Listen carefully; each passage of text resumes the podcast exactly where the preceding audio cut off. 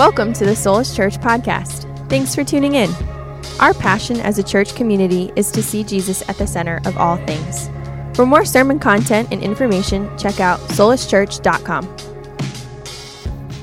So I'm curious. So, so for like the last five years, I don't know what y'all been looking at. You've been doing different series, different this, that, preaching through different books. But, but if, if, I, if I know what I believe I know about Soulish is that, that you've been keeping Jesus at the center. Is that true? Okay, okay, awesome, awesome. So you've been looking at Jesus for the past five years because what I want to talk to you this morning about is beholding. Because beholding is a like incredibly important biblical uh, theme, idea, if you will. You guys have been beholding Jesus. You see, in um, Second Corinthians, uh, Paul writes to this church, and this church is a mess, right? We think we have some issues here at Solus. The Avenue's got issues. I get it, but we don't have Corinthian issues. And so Paul writes to this church in Corinth, and, and here's what he says. He's going to say, hey, you need to make this adjustment and that adjustment, but central and even before the adjustments, this is what he says. If, if you want to start getting it right, you have to start looking at the right thing. You have to start beholding, even before you start behaving. And, and so he, he says, as we behold Christ, we're actually going to become like him. Like there's this mysterious power when, when our eyes look at something over and over and over again, we start to become like the very thing we're beholding. So if you want to become like Christ, you have to look like Christ. So, listen, you guys have been doing that for five years. You've been keeping Jesus at the center. You've been looking at Christ over and over again. From your marriage, you look at Christ. From your parenting, you look at Christ. From your finances, you look at Christ. And that brings us to this morning, which is Palm Sunday. And the question is how are we supposed to look at Christ today? What is our beholding of Christ uh, this morning. And for that, we're going to look at Matthew 21. So if you have your Bibles, we'll be there for uh, verses 1 through 5. Now, Jesus, as you probably know, uh, is coming to the end of his earthly story, if you will.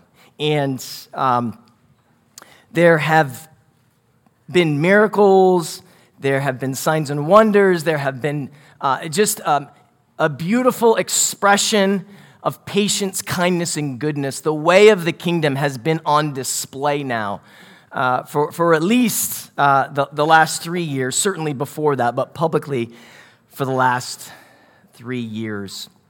And now we come to uh, this, this week that Andrew mentioned, this Holy Week, and, and it begins here Matthew 21, verses 1 through 5. Now, when they drew near to Jerusalem and came to Bethphage, to the Mount of Olives, then Jesus sent two disciples, saying to them, Go into the village in front of you, and immediately you will find a donkey tied and a colt with her. Untie them and bring them to me. If anyone says anything to you, you shall say, The Lord needs them and he will send them at once. This took place to fulfill what was spoken by the prophet, saying, Say to the daughter of Zion, Behold, your king is coming to you humble and mounted on a donkey, on a colt, the foal of a beast of burden. So, the, the first Palm Sunday scene, you know, the, the crowds erupt into praise as he comes in, palm branches, cloaks on the road, all these sort of things. And, and, and so the scene that was set here by Jesus is uh, his, his statement of basically saying, like, here I am.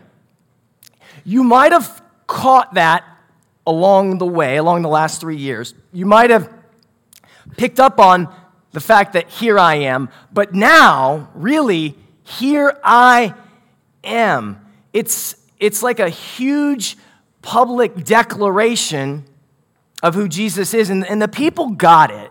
Like they responded. And, and they, they responded in worship and, and they, they were you know, throwing themselves and, and, and things down before him to honor him in the moment. They knew that if someone were to ride in in this way, that meant the king was on the scene. You see, this is, a, this is an Old Testament prophecy that Matthew references here back to uh, Zechariah. And in Zechariah 9 9, uh, it, which is the prophecy that, that we're looking at here this morning, behold, your king is coming to you humble and mounted on a donkey, on a colt, the foal of a beast of burden. What, what the Israelites knew was that uh, military might came in in horses and, and maybe stallions and, and, and sort of like they came in big and bold. But, but they actually knew that royalty would come in on a donkey. The way that Jesus comes in, they, they, they had an expectation that if somebody comes in that way, they are actually announcing that royalty is on the scene. And so you, you can see that by the way the people responded, they didn't miss that Jesus was fulfilling a prophecy because they bow down, they worship, they're excited, like our Messiah, our King is here. It's just that they're a little bit confused. You see, so I texted Pablo. So we're, we're moving into this, this new place. It's not new, it's new to us, right? It's kind of like our cars. We, we hardly ever get a new car, but all of our cars are new to us. So we're moving into this new to us place. And we're going to maybe do some floors. And so um, I texted this guy, Pablo, and, and Pablo got back to me in this really weird way. I was asking him about like laminate and this and carpet and this. And, and he gets back to me about like this whole other side of things that I didn't expect like um, a guy who's in the flooring industry to get back to me on. And it had to do with like our health and, and like the way that we interact with the floors. And I just was like, whoa, that is a different response, Pablo. So all of a sudden, I started thinking, I had like a narrative going on in my mind, like, what happened to Pablo? You know, like, I don't know. I used to play soccer with him when we were young, and then he owns his business, and I don't know, maybe he's like really into this side of like the flooring industry. So, anyways, he then texted me back. I, show, I tell my wife, I'm like, I don't know. We, we can't, there's not much I can do from this response. So, anyways, uh, he texts me back and he wants to meet with me about an issue he's having. So I'm like, all right, cool. I, I, probably should meet with him. He did me a favor, even though I don't understand it. I should probably like meet with him. You know, that wouldn't be cool to just bounce on him. So we meet for coffee, and in comes another Pablo. Like, like you see, I had the wrong guy. I, I have multiple Pablos in my phone. And I just thought it was Pablo, the flooring friend. But it was actually Pablo, the guy who's like does some mindfulness and different thing. And so I'm like, oh. That's what we're doing. Pablo, so good to see you. Shift. Wrong guy. Expectations here, but I had the wrong Pablo. You see, in, in, in Matthew, they've, they've got the wrong Pablo. They, they have all these expectations that are like this, but then just a couple days later, in rock like the wrong or at least different Pablo. So let's take a look at this idea of, of, king, right? So just kind of put in your mind king. I think I have a next slide that, that'll uh, help us with that. We're going to behold the king this morning, and, and, and we're not necessarily like used to beholding kings, right? So let's go ahead and, and break this passage down here just, just for a little bit here. Behold, right? So we're looking at, we're trying to see who he really is that's what beholding is, is when you look at something. But I love how John Piper writes about it. He's like, beholding Jesus doesn't mean we're just looking at him, it means we're starting to see him as our supreme treasure. That's what it means to behold Jesus. And so let's, let's go ahead and behold the, the king here in this passage. And, and, and so, you know, the, the prophecy says, Behold your king. So this is not everybody's king yet. This is, this is a specific king to a specific people with specific promises. And, and just, to, just to stop just for a second and, and remember, like, we're, we're probably not very familiar with this idea of kings. Okay, so let me, let me re- rework this just for a second. This is not somebody who got voted into office. This is not somebody who won the popular vote. This is not a prime minister. This is not a president. This is not somebody who has checks and balances. This is not somebody who asks permission, gets approval. A king is someone who has final authority. We actually, as Americans, what did we do? We broke away from the king and the queen and that, that whole lifestyle. So for us, there's a bit of relearning what it is to have a king who doesn't need your vote or approval, but actually calls for a posture more like this. So when the king's in the room, when the king is present, this is the appropriate posture, not approval ratings. That's who we're talking about. It says he's coming to you. So the wait is over. All those years when Zechariah is waiting, people are waiting, people are waiting, people are waiting. And now the Israelites, well, now they're under the authority of the Romans, but finally the king has come. There's expectation.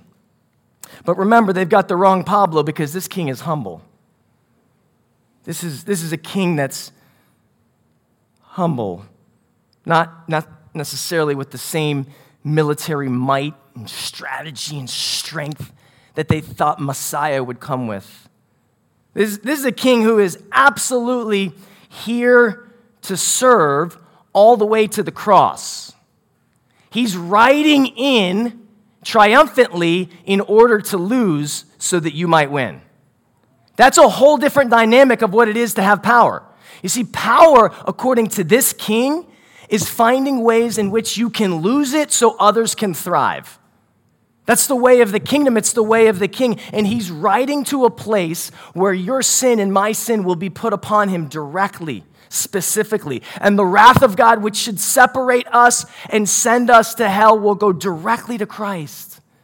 He will die our death, and on the third day, overcome our death, fulfill our payment, and give us the opportunity to be made right with a holy and just God because his wrath was satisfied in Christ. This is the humble way of how this king uses his power and his authority. He gives it away so that others can live. Uh, just, a, just a second before we move on to what it looks like today to behold this king. This is a king who was humble, and, and I, I just spent a, a moment thinking about where his humility, how, how did he define it? How can we talk about it? There's all sorts of, you know, you can look up different quotes and things like that, and, and actually, humility's become popular in the workplace right? Like, like big companies now are actually embracing the, the, the, principles of the kingdom of God. They're like, hey, this stuff works. They don't name it, but like it's so so humility is not necessarily like a foreign idea. But the source of Jesus' humility is different than what we know today. The source of Jesus' humility came from one thing he was radically locked into the Father. That's what defined him as he was just so radically locked in that whatever the Father said and wanted, the Son would do. So, behold your King. So, so how was it that Jesus actually wanted to be uh, beheld on that first uh, Palm Sunday? Well, I think a couple ways. Uh, first of all, the coming King, the conquering King, and, and the compelling King, the, the, the coming King. Well, well, Jesus knew that he was fulfilling prophecy. He went out of his way to, to get the donkey, to, to, to fulfill the very specifics of the prophecy. So he wanted the people to know that the king that God had promised that would make all things right was, was coming, and it was Jesus. So, you know, like throughout his life, he does these miracles, he does these awesome things, and then he tells people, like, shh, don't tell anybody. My time hasn't come. This is Jesus saying, I'm here. My time is now. This is like his John Cena moment, okay? I don't know who knows John Cena is, but John Cena's a wrestler. And he's got this, every, every wrestler's got a walk up song, right? And, and his, his song is like, My time is now. Okay? So, so this is Jesus saying in Jesus' way, not John Cena's way, My time is now. It's actually my son, 17 year old, in the back, walk up baseball song. So I'm kind of like, you know, like, I'm familiar with it. My time is now. He wanted them to know he was the coming king. And if he was the coming king and he came in the way of the kingdom, then he wanted them to know that he was also the conquering king. That if, if indeed he was the Messiah, then he was here to conquer. There were enemies to conquer. And he was going to conquer in the way of the kingdom, though. You see, for, for each one of these, look, he's, he's the coming king, but he's going to come in the way of the kingdom. It's, it's going to be almost underpronounced unless you know the prophecies. He's going to come as the conquering king, and he's going to conquer in the way of the kingdom. And so the, the conquering way of the kingdom is we win by losing. That's what it means to conquer in the kingdom. That the more you lose, the more you win. The first shall be what? The last shall be first. There is a way that the kingdom comes and conquers and establishes itself. And it's not the way of the kingdom of the world, it's the kingdom of God. And so, in order to conquer enemies, Jesus would have to, he would have to lose to win. But, but this is sort of where, this is sort of where they got the wrong Pablo because they think their enemies is uh, like Rome and they want their land back. They want their stuff. They want their nationalistic pride now. Like, we're, we're God's chosen people and we want to fly our banner. We want power. And Jesus is like, that's not your enemy. Your enemy is sin, your enemy is, is death, and your enemy is Satan. And, and Jesus is like, I came to conquer the enemies that will wipe you out for eternity, not just make your life uncomfortable tomorrow. But they had the wrong Pablo. You man, you might have the wrong Pablo this morning. I don't know. I don't know how that resonates with you. Because maybe you're waiting for Jesus to conquer your Rome, and he's like, listen, I'm trying to conquer your eternity. And I'm going to actually use your Rome today to give myself more glory. So you just stay with me.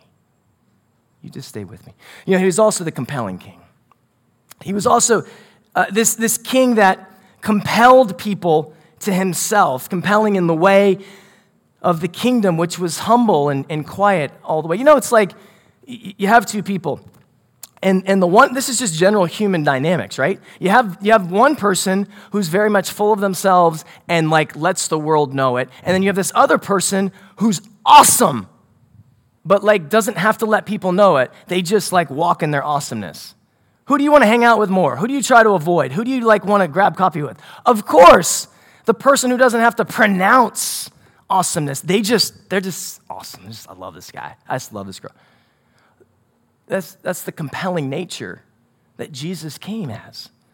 He didn't need to pronounce it. As a matter of fact, he kept it on the DL actually until this moment. And that's, that's actually quite compelling. And so, this is how Jesus wanted to be beheld on that first Palm Sunday. And so, the question that I had is well, how does he want to be beheld today? Because we're talking about beholding Jesus. How, how is it that we're supposed to look at Jesus today? And if he's the if he's the coming king He's the conquering king and he's the compelling king. I think he wants us to know that he still is. He still is. You see, because I'm, I'm afraid that sometimes we can honor a historic Jesus and then get on with the rest of our lives knowing what we know about that king, but then kind of coming back to, to today as though that king did something great historically, but I'm not really sure what he has for my marriage. I'm not really sure what he has for my singleness. I'm not really sure what he has in my workplace. And, and we almost compartmentalize historic Jesus from Aslan on the move. He still is what he wanted to be in that first Palm Sunday, the coming king. This is where. Um, this is where hopefully the Spirit begins to just invite you to, to Jesus Himself, the coming King. The coming King. He still is the coming King. It's just that rather than a donkey, guys, He's coming on a white horse. You have to understand that when He. He's I, listen. I just got to check my time because I'm about to I'm about to lose myself here a little bit, and I just got to make sure that we don't go too, too long. All right, thanks. okay, sorry. You had the pig roast and the pork and all that stuff yesterday, so there's no big. All right. Okay. So listen, um, he still is the coming king. Revelation 19 through, through 22. Like, it's just that he's, he's going to come again in a different way. The, the donkey has been used. The, the, the first arrival of Jesus has accomplished what it was supposed to accomplish, but he's coming again. He is still your coming king. And I just have a feeling that this morning you and I may have forgotten that. Because when he comes not on the donkey but the white horse, there will be judgment. There will be the end of all things and the beginning of all things new. And from the throne, this is what the coming king promises Behold, I am making all things new. That is your coming king. And I don't know if we're living like it. I think we might be living with a historic Jesus riding on the donkey, and we're thankful for forgiveness but I don't know if we're walking in the expectation of power that although these scars will not maybe all be healed today, there is a day when everything sad comes untrue. There is a day. I love how Tim Keller says it, referencing back to J.R. Tolkien. First off, Gandalf, I thought you were dead. But then I thought I was dead. Is everything sad going to come untrue? What's happened to the world? Pick up Keller. Everything sad is going to come untrue, and it will somehow be greater for having once been broken and lost. Could it be this morning that you just need to remember that he's still the coming king? You know, I, I have a, uh, an ongoing struggle with uh, pretty persistent anxiety, anxious thoughts, obsessions, uh, heaviness in the chest. It can come and go, and sometimes I do better, sometimes I do worse. And God has brought great healing through that. I've, I've stepped into, you know, uh, some therapy. I have, like, the Lord has just, like, freed me from different things. So I'm like, I'm a work in progress. but sometimes I'm like, whoa, what the heck? Like, I believe the right stuff. I don't know that I'm in like spiraling sin. I'm just like, I'm just trying to love my wife, love my church, love Jesus, reading my Bible, get it. But still, sometimes like, whoo, practice my tools, keep going, stay present. But it just doesn't lift sometimes. And it's like, God, when are you going to come and take care of my Rome? Pablo, where are you at? But, but here's, here's the thing. I think, I think sometimes I need, to, I need to remember that he still, he still is. He still is the coming king. And, and according to what he promises, he's going to renew all things. So here's what that means. Here's what that means. Watch, watch. What that means is that I will actually be better in the new heavens and the new earth, give God more glory and experience more joy myself for having walked through the heaviness and brokenness that I experience in my mind had I not. That's what his touch of renewal means.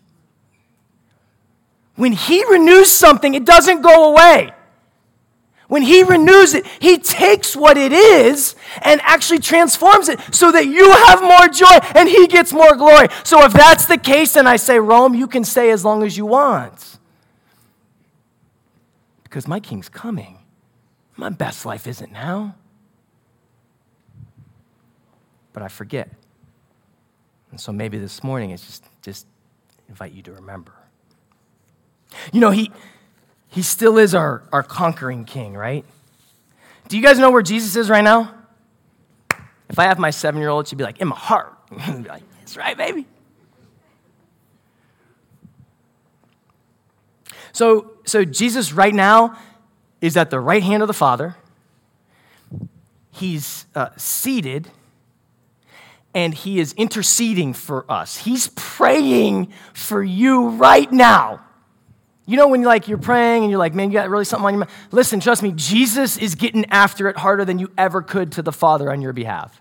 He's praying for me right now. Let this guy finish. Don't let him go crazy in his head. You know, like, come on, Lord. Come on, Father. He needs you. Right now, he's at the right hand of the Father, and he is, Romans 8 34, he's interceding for us. And, and what's happening while he's at the right hand of the Father? Uh, you need to know this. This is really important. His enemies are being, are being like put under his feet as a footstool. Hebrews 1. Okay, so, so we have a conquering king who is, who is it's, it's good for us to know this, who is a persistent prayer warrior and our persistent present warrior. So here's the deal. Maybe, hmm. you know that child that's just struggling right now? Struggling. Rearranging your family. You know your addiction that nobody knows about? The one that just keeps calling your name and just got shame and guilt associated with it. You know your friend who's far from God and just like wrecking their lives? You know your mom who wants nothing to do with Jesus, and you feel like she's coming closer and closer to that day when she's going to meet him and have to answer for her, her life. Listen, you have a prayer warrior who is on it. On it. Do you know? Do you know the, the flesh that you can't seem to control that keeps coming up in the midst of your parenting and you lose it again and you go back and you lose it again and you go back or maybe it's your anger or maybe it's your whatever it is. Do you know that that's an enemy of the cross? And as we speak those enemies are being put under the footstool of Jesus. You have a very persistent warrior who is at work on your behalf. Did you know that it's happening right now. Do you believe it? Listen, listen, we overcome by faith, but if you have the faith of a mustard seed to at least receive the words I'm speaking to you right now, it's happening. You see, I think, I think sometimes it could be that we just need a, a warrior who's stronger than ourselves this morning. Because for the last season of life, you've just been depending on you. You've been trying really hard, and there's nothing wrong with trying hard. But the scriptures aren't about your earning. The scriptures aren't about your independence. The scriptures are actually a story about you learning to become more and more dependent on your stronger warrior. So maybe this morning, could it be that you just need to come to your conquering king who still is really good at what he does? Much better than you are.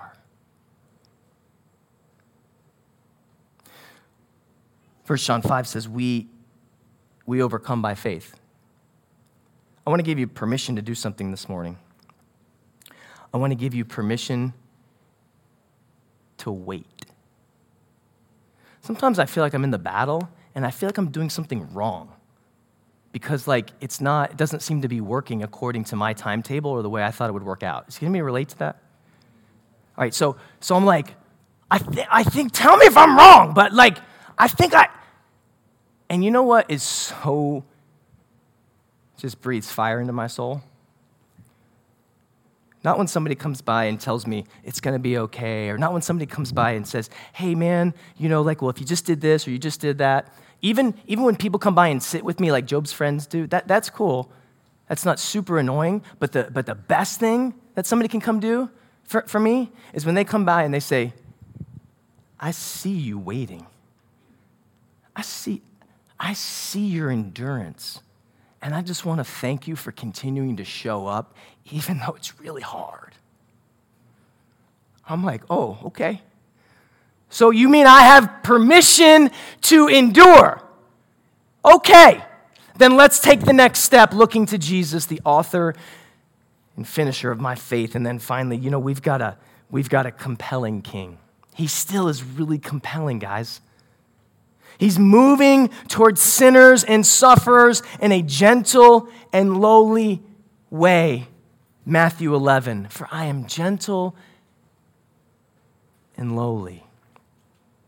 I think one of the most compelling things about the gospel is well, I'm convinced it's Jesus, but it's Jesus' way towards sinners and sufferers. Dane Ortlund writes about it in his book, Gentle and Lowly. I'm going to quote that here in a second. But, like, I, I just, I, f- I sometimes forget how compelling it is, as Dane writes, that God just doesn't love the way we do. We love with limits and in contracts, and when you disappoint me, then I'm to, like, at least have a safe boundary and all that stuff. God has no safe boundaries. He would fail the boundaries class. He just keeps crushing through these boundaries in order to win that area of your heart. He's so gentle. He's not trigger happy. He's lowly. He identifies with sinners. He's not like, man, you should have it cleaned up by now. He's like, I, I remember what it was like when I was there. I know what it's like to have heavy and it doesn't seem to get removed as soon as I want it to. Remember? Remember how I asked the Father to take it away? Like, I get it. I get it. He's gentle and lowly. I, my, son, my son here is reading the, the book here, Gentle and Lowly. I asked him what was one of his favorite quotes. He says, The deeper in, from Dane Ortlund, the deeper into weakness, the deeper into Christ's uh, solidarity like we go. As we go down into pain and anguish, we are descending even deeper into Christ's very heart, not away from it. How beautiful is that to our world, who's so polarized, to our world, who's so like trigger happy and ready to just, it's like, no, I got a guy. I got the right Pablo. Let me tell you about him. He's gentle, he's lowly, and he wants to just he wants to meet you right where you are we have a compelling king i'd like for us uh, for just a minute here we're getting ready to close out to look at the donkey. Look at, look at the donkey on which jesus rides. Pastor john botkin helped me with this as an article i was reading and, and, and he would have us think through this the, the idea of the donkey. And it's an unbroken donkey which means it had never been ridden before. And he would ask us to think about how do you think an unbroken wild animal like that would do the first time a rider hops on it, plus it being surrounded with yelling and screaming crowds? Think about that for a second. You see, most of the time, the wild animal would need to be broken and then you could ride in on it. You would have to like break its spirit and show you, no, I'm the master. And then, and then you could utilize the animal for its use. But he observes Tim Keller, who makes this observation. He simply doesn't need to break the donkey. Jesus, that is. He just needs to heal it of its fear and then he can use it for its purpose. I just wonder maybe if this morning there's some of us who you don't need to be broken, you just need to be healed of your fear so that God can continue the good purposes He has for you